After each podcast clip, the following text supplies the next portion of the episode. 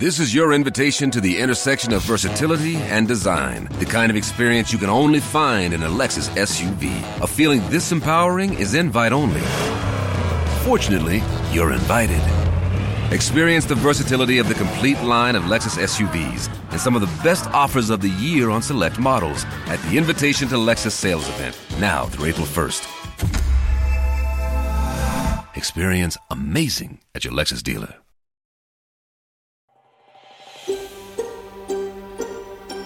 Nakikinig sa SBS Filipino. Pakinggan niyo pa kwento sa sbs.com.au slash Filipino.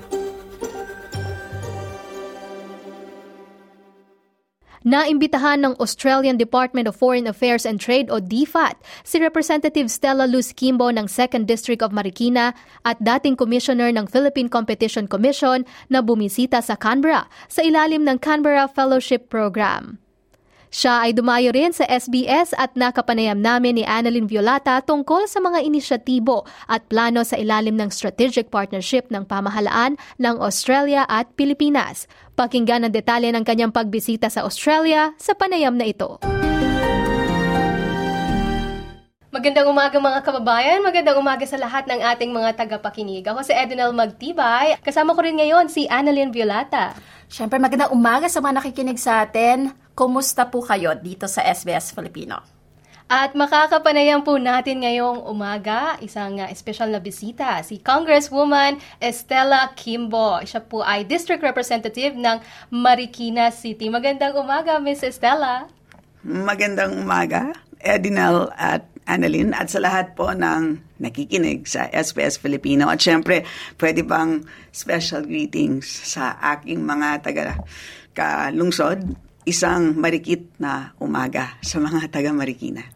Wow, marikit na umaga. Pwede natin gamitin yun ano? sa morning natin pag Pauso, eh, diba? tayo. Marikit na umaga. Parang uh, isang uh, bagong way to say uh, good morning sa ating mga kababayan. Pero marami siguro sa inyo nagtataka, bakit biglang nandito si Congresswoman Kimbo? Ayan, so I think this time, uh, Miss Estela, pwede ba naming malaman ano po ang inyong uh, naging pakay dito sa Australia? Yun.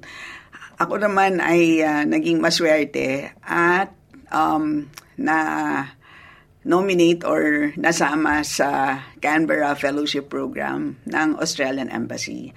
So ano to eh, parang um, gumagawa sila ng mga study tour sa mga napipili nilang mga government official or members of Congress or senators, ganyan. So, for this year, maswerte naman ako na ako, ako ang napili.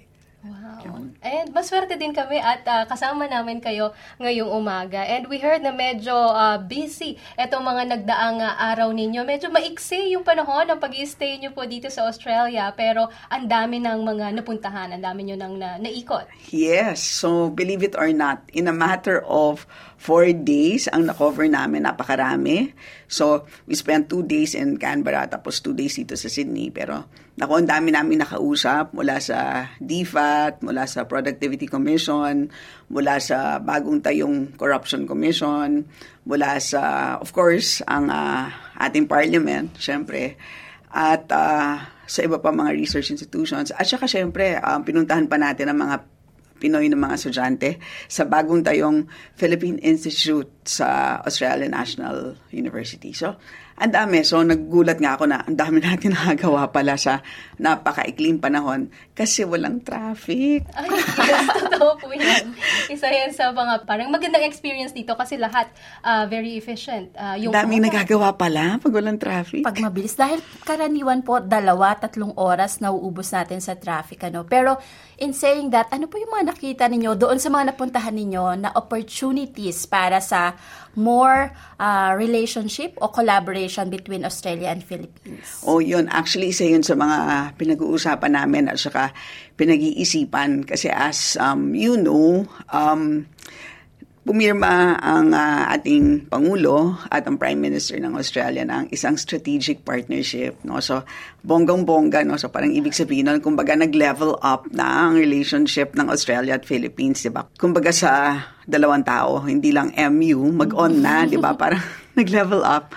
Pero syempre, yung exactly kung ano yung special na relationship na yan, um, kailangan pa yan, kumbaga, i- Ma-develop. i- Yeah. i-develop, i-detalye. So, yun yung mga pinag-uusapan. Like, paano ba makakapag-increase ng export? Halimbawa, ang Pilipinas sa Australia. Di ba? Kunwari, of course, one possibility, kung, kumbaga, mangoes, di ba? I'm sure miss na miss nyo ng mangga. Tama? Right. 'di ba? Pero syempre, paano pa natin ma- ma-develop 'yon, 'di ba? So ano yung mga um, obstacles and mga balakid kasi hindi madali gawin 'yan on on the part of the of the Philippines. Parang syempre, paano ba natin scale up ang pag-produce ng mangoes para dumami ang pwede natin padala sa Australia. Things like those. So, yun ang mga, isa sa mga pinag-iisipan pa na mas malalim. At the same time, parang ano kaya yung pwede natin gawin para akitin palalo ang mga Australian investors na pumunta sa atin? Kasi one of the, kumbaga, issues sa atin is medyo restrictive ang ating constitution. Ah, hindi siya attractive sa mga foreign investors kasi merong 60-40 limit sa foreign ownership ng companies. So, yun, yun yung mga dinidiscuss. Mm, so maraming considerations pero at least marami ding opportunities na nakikita tayo na pwedeng magbukas para sa mga kababayan natin back home and dito sa Pilipinas. And you mentioned yung mangga at iba't ibang produkto. I think ang mga kababayan natin ngayon excited na rin sa iba't ibang ventures yung yung Jollibee. Lalo yes, wala na. pa dito, di ba? Isa yan sa mga inaabangan at yung iba pang mga oportunidad para sa ating mga kababayan. Pero dito po sa mga um, strategic uh, partnership na to dun sa bilateral relations between Australia and the Philippines, uh, ano ba yung mga nakikita ninyong malalaking challenges so far na para ma- magawa natin lahat itong mga gusto nating mangyari?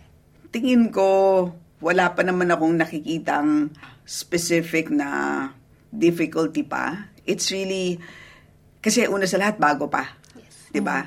And uh, makikita pa natin yan siguro as we go along. Kasi at this point in time, ano eh, yung ang nakikita lang natin is uh, all the possibilities. And at this point in time, ang dami. Kasi um, admittedly, pag titignan natin ang datos, um, yung Australia is not medyo in terms of rankings, hindi, hindi siya top exporter to the Philippines. Ang Philippines, um, hindi rin siya top din dito, di ba? So parang marami pang pwedeng gawin para mag-increase pa yung level of trade sa isa't isa. And uh, with this, so nakikita ba natin uh, with, uh, sabihin natin, sa opportunities and benefits, gan, mas lamang ba ang magiging benepisyo nito para sa mga Filipino? Or nakikita natin na, ano ba, 50, uh, 50-50 or 40-60 uh, pagdating sa, sa benefits? Ako para sa akin, ano eh, mas marami talaga yung benefits eh. Um, Siyempre sa ngayon, well, una sa lahat, uh, dumadami ang ang uh, Pinoys dito sa sa Australia, di ba? So, um, ako talagang it's really more more pluses than than minuses. But more importantly, yun nga kasi if we're able to increase um, Philippine exports to to Australia, can you imagine as I said, yung kanina nag-uusap tayo, ang malaking problema kasi sa atin is kulang talaga yung trabaho. Yes. 'Di ba? So if we're able to to increase yung export opportunities, parang ano yung dagdag yung kailangan natin isipin yon in terms of dagdag trabaho para sa atin. Yun, sa simpleng example ng pag uh, dumadami ang exports ng mangoes dito sa Australia, ibig sabihin nun, mas dumadami ang mango farmers sa atin. Mm-hmm. Diba? So, mas maraming jobs ang nakikreate sa mga mango farms sa atin. So, ngayon kasi maliliit ang mga farms na yan, eh, malay natin, meron tayong maakit ng mga Australian investors, ibig sabihin lang nun, pwedeng lumaki ang mga farms sa atin. Diba? So, yun ang mga example yes. ng possibilities. And drawing from your experience as the former commissioner of the Philippine Competition uh, Commission, meron bang mga strategies or approaches na ginagawa natin sa Philippines that could be adopted or considered here in Australia? Or vice versa? Oh, more of vice versa. Yeah. Sa tingin ko ha, kasi ang totoo ha, newly created yung commission natin, 2016. In fact, nung bagong tayo, so founding commissioner kasi ako eh, nung kwento na, kwento, history Yun. ng aming ano commission. Bagong tayo siya, January 2016, naabutan kami ng election ban, which means um, bawal gumastos. Wala kaming budget. Eh, ang laki ng pressure na ilabas na namin yung IRR by June. So, sabi namin ako, parang paano namin to gagawin? Wala kaming pasweldo, wala kaming budget, pero meron kami matinding deliverable to produce the IRR. Ang tumulong sa amin na bonggang-bongga is Australian Embassy. So, um, nag-hire sila ng mga consultants na silang, na, na mga Pinoy of course, na tumulong sa amin. At the same time, um, pati um, yung mga taga-ACCC, pinadala sa amin para tumulong. And ang first study trip namin ng commissioners ay dito. Dinala kami dito para talagang nakita namin for ourselves kung paano talaga magpatakbo ng isang competition commission. So, ang dami talaga namin natutunan. Um, na-meet namin ang uh, founding, ang first chair ng ACCC, si Alan Fells. Um, at the time, si Rod Sims, yung, um, yung chair ng ACCC. Sobrang dami naming learnings. And up to today, um, close ang ties ng dalawang commission. And alam mo, ang daming scholarships na, na nakuha ng mga PCC staff.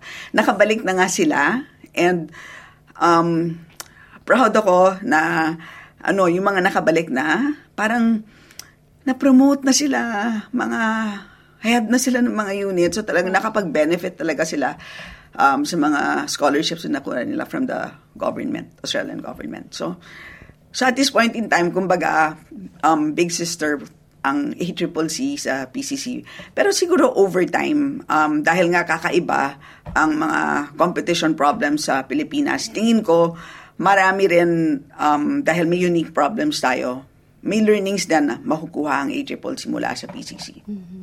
Napakarami naming natutunan mula sa inyo at I'm sure ang ating mga tagapakinig din ay nabigyan ninyo ng inspirasyon sa inyong pagbisita dito sa atin sa Australia. Pero panguling mensahe po, ano ang gusto ninyong sabihin para sa ating mga kababayan na nandito sa Australia?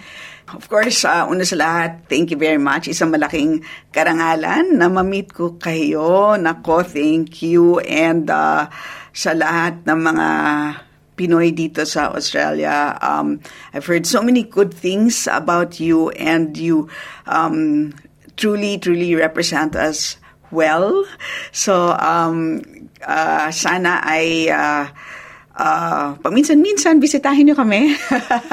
Kasi nami-miss din namin kayo. But uh, go lang ng go. And uh, of course, um, we will... Kami, kami na nasa gobyerno, we will do everything that we can para itong strategic partnership natin ay talagang uh, mapatotoo. So, yun lang. At uh, mabuhay ang SPS Filipino. Mabuhay ang ating mga kababayan dito sa Australia. Maraming maraming salamat, Miss Estella Kimbo mula sa Pilipinas. Ayan, maraming salamat po at sana kayo ay medyo nag-enjoy kahit sa maiksing pagbisita ninyo dito sa Australia at magbabalik pa sana kayo.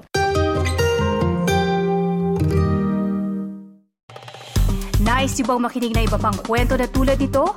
Makinig sa Apple Podcast, Google Podcast, Spotify o sa iba pang podcast apps.